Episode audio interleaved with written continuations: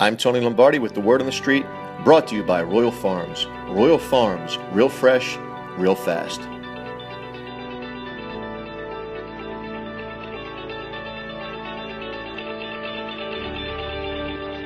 It's hard to get excited about the Ravens signing of 35 year old tight end Ben Watson to a two year deal that could be worth up to $7 million, particularly when one of the team's best players is heading to Oakland, namely Kelechi Osemele. But while the move won't sell tickets, it is a solid one. The signing of Watson affords the Ravens leadership at the tight end position and another top notch locker room guy. Some might argue that the Ravens already have leaders in the locker room, and while that may be true, Watson's experience at the position makes a difference. The Ravens have three young tight ends. Watson's knowledge could prove to be invaluable to the development of these promising talents.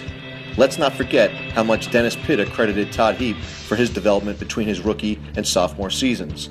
And for all intents and purposes, the deal is really written like a one year deal, one that the Ravens can easily unwind in 2017 and save $3 million. Some in the Twitterverse are wondering why the Ravens didn't make a play for Ladarius Green, formerly of the Chargers, who appears to be headed to Pittsburgh. Different play altogether. Green is 25 years old. Do the Ravens really need another developing tight end with three already on the roster? Come on, man. You don't have to be Sherlock Holmes to understand that Watson works.